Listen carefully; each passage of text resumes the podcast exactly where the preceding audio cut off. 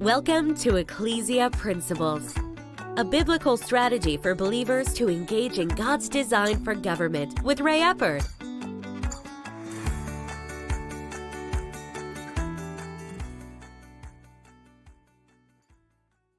Hello, glad you could join us again today. This week, we have been looking at the nature of government, the tendencies of government. In other words, which way is the water flowing? That government left unchecked, which way will it go? And we've used as our text 1 Samuel chapter 8, beginning at verse 11, because in this story here, Israel was wanting a king. Now, it wasn't that there was no government. If you would, they were under the rule of law. And in that situation, it was the law but they were they, there were there were judges there there were things in place for when crimes were committed and so forth and how to process all of that. All of those things were in place. There was liberty. The the law the literal law of Moses ruled over everything. Now in that sense a nation if a nation is going to have liberty then it has to function under the rule of law. That would be the, the illustration that we have from Israel prior to the kings that liberty survives, liberty thrives under the rule of law.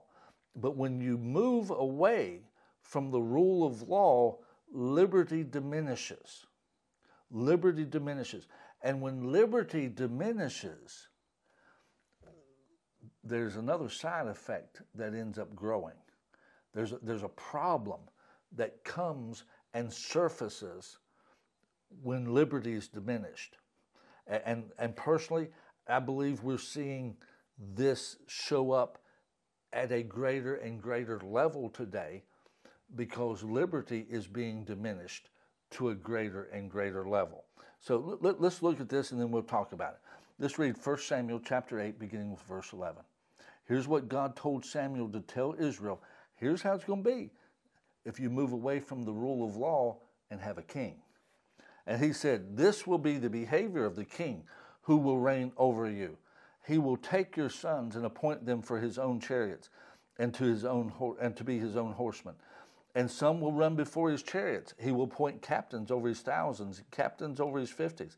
Will set some to plow his ground and reap his harvest and some to make his weapons of war and equipment for his chariots. And he will take your daughters to be perfumers, cooks, bakers. He will take the best of your fields, your vineyards, and your olive groves, and give them to his servants. He will take a tenth of your grain and, of, and your vintage and give it to his officers and servants. And he will take your male servants and your female servants, your finest young men and your donkeys, and put them to his work. He will take a tenth of your sheep, and you will be his servants. Now, with this, as I've often stated, that last phrase there, you will be his servants, is what will happen with any form of government if the rule of law doesn't stay in place and the principles of liberty are, are not protected. It will gravitate toward the people become the servants of government. That ultimately, the way government will always look at things, and when I say government will always look at things, I'm talking about if it goes unchecked, is the way it will solve problems is by taking from people. If you read, again, that whole passage there in 1 Samuel chapter 8, it was talking the king will take this, the king will take this, he'll take this, and he'll take that, and he'll take this other thing, he'll take the best of this. Government will continually take. The way it seeks to solve problems is through taking from the people, taking their liberties, taking their money, taking their resources, even taking their opportunities. This is how government thinks to solve problems. It gravitates to that because governing always involves a lot of problems. It just does. Governing always involves a lot of problems. And the problem with that is it gets to the point that those doing the governing just want their own life to be good. So I'll take this away from you and I'll take that away from you, and that'll finish this problem. Rather than developing a real solution, rather than empowering the people and educating the people properly to function and maintain the liberty and do well with the liberty, it's just take away, take away, take away. And and because it's easier to do. It just it's the lazy way to govern, in all honesty. It's the lazy way to govern. But where I want to conclude, because with looking at this text this week and talking about the general nature of government, you see, as government takes, as it seeks to solve problems, not by empowering, but through just simplest solution take it from the people. Don't let them do this. Don't let them do that. Don't let them have that. Through doing that, liberty reduces and there's a byproduct that will grow. Now, I'm not saying that it's not inherent at all times. There, there are good and bad people. Uh, there are people that do right, and there's people that don't. And and with that, I'm not saying that there's never a time where th- this problem doesn't exist. But what I'm saying, and I'm, I'm holding back on it just a little bit here, because I want you to I want you to see this, because you know, my kids, when they were young, they're, they're 20s now, in their 20s, but that both played sports. And one of the lessons that I used to teach them in life, they played baseball for one. And I talked to them about how you hold the handle of the bat, you know, and what that does, your hands are here on the handle but your hands are also controlling the other end of the bat. And I didn't break a lamp, but I got there, I said like this I said, My hands are right here. And I would take it to where the, the barrel of the bat was just shy of the lamp. And I would go, But it's where my hands are that determines whether or not that lamp gets hit. Even though my hands aren't over there, my hands are on the handle of the bat but the end of the bat is doing destruction over if I keep going. And you see, there are things when liberty continues to be removed, it's like that handle of the bat. If you continue to solve the problems that way, your hands are on the handle of the bat, the lamp's going to get broke. The lamp's going to get broke if you keep functioning that way. And one of the things that happens when you continue to take the liberty away from the people, corruption in government increases.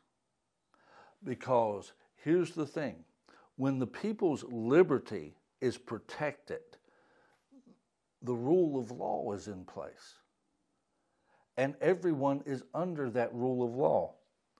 The, the further you get away from it, like again, I've referenced this a couple times this week, but you know, uh, and you actually see more people saying it. But the governor of New Mexico said something about, along the lines of, you know, unalienable rights, uh, unalienable rights are not for all times, or something to that effect.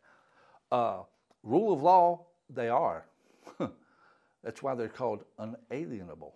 You can never be separated from them.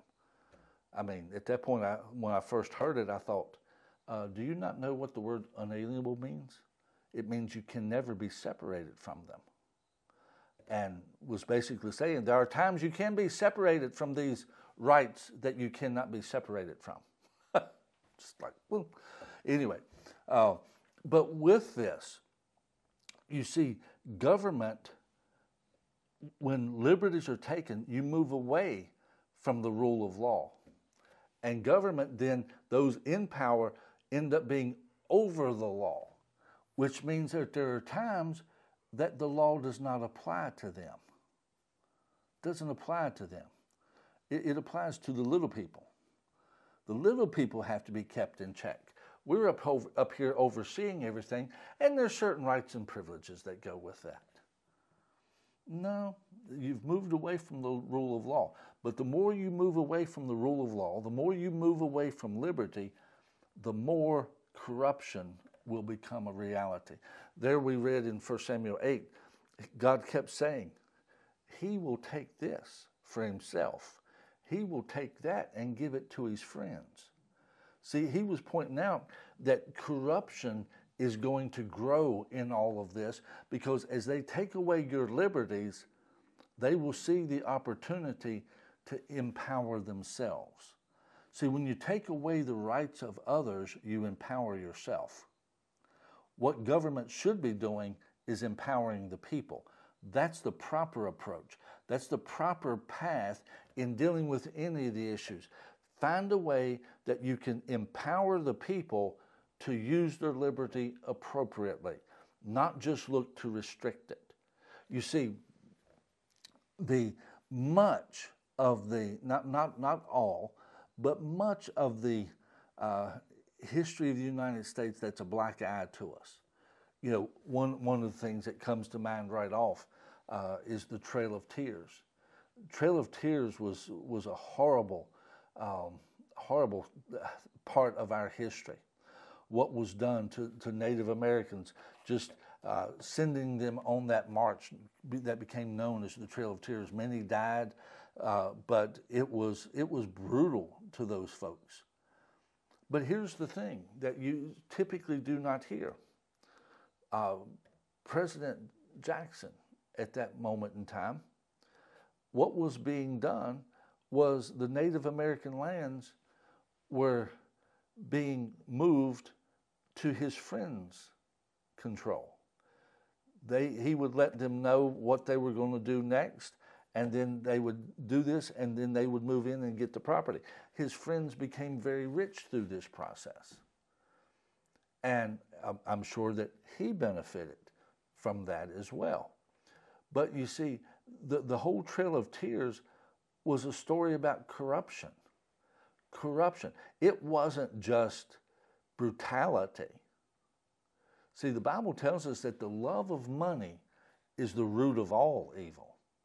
And that is true.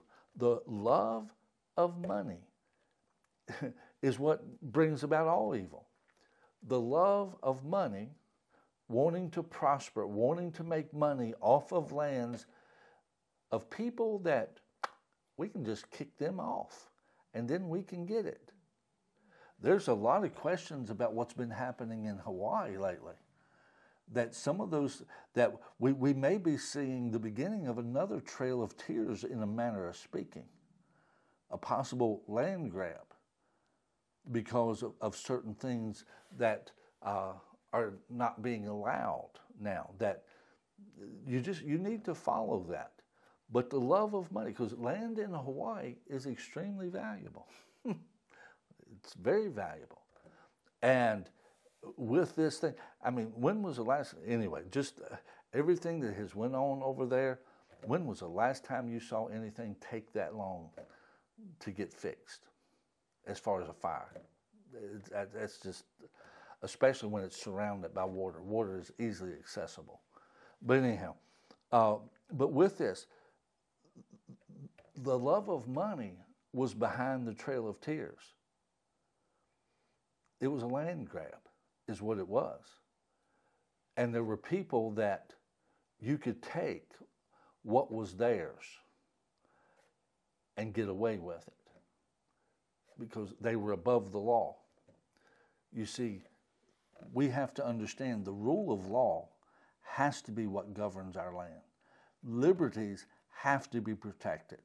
Whenever you do not protect liberties, you're setting yourself up for corrupt leaders. God bless you. See you next week.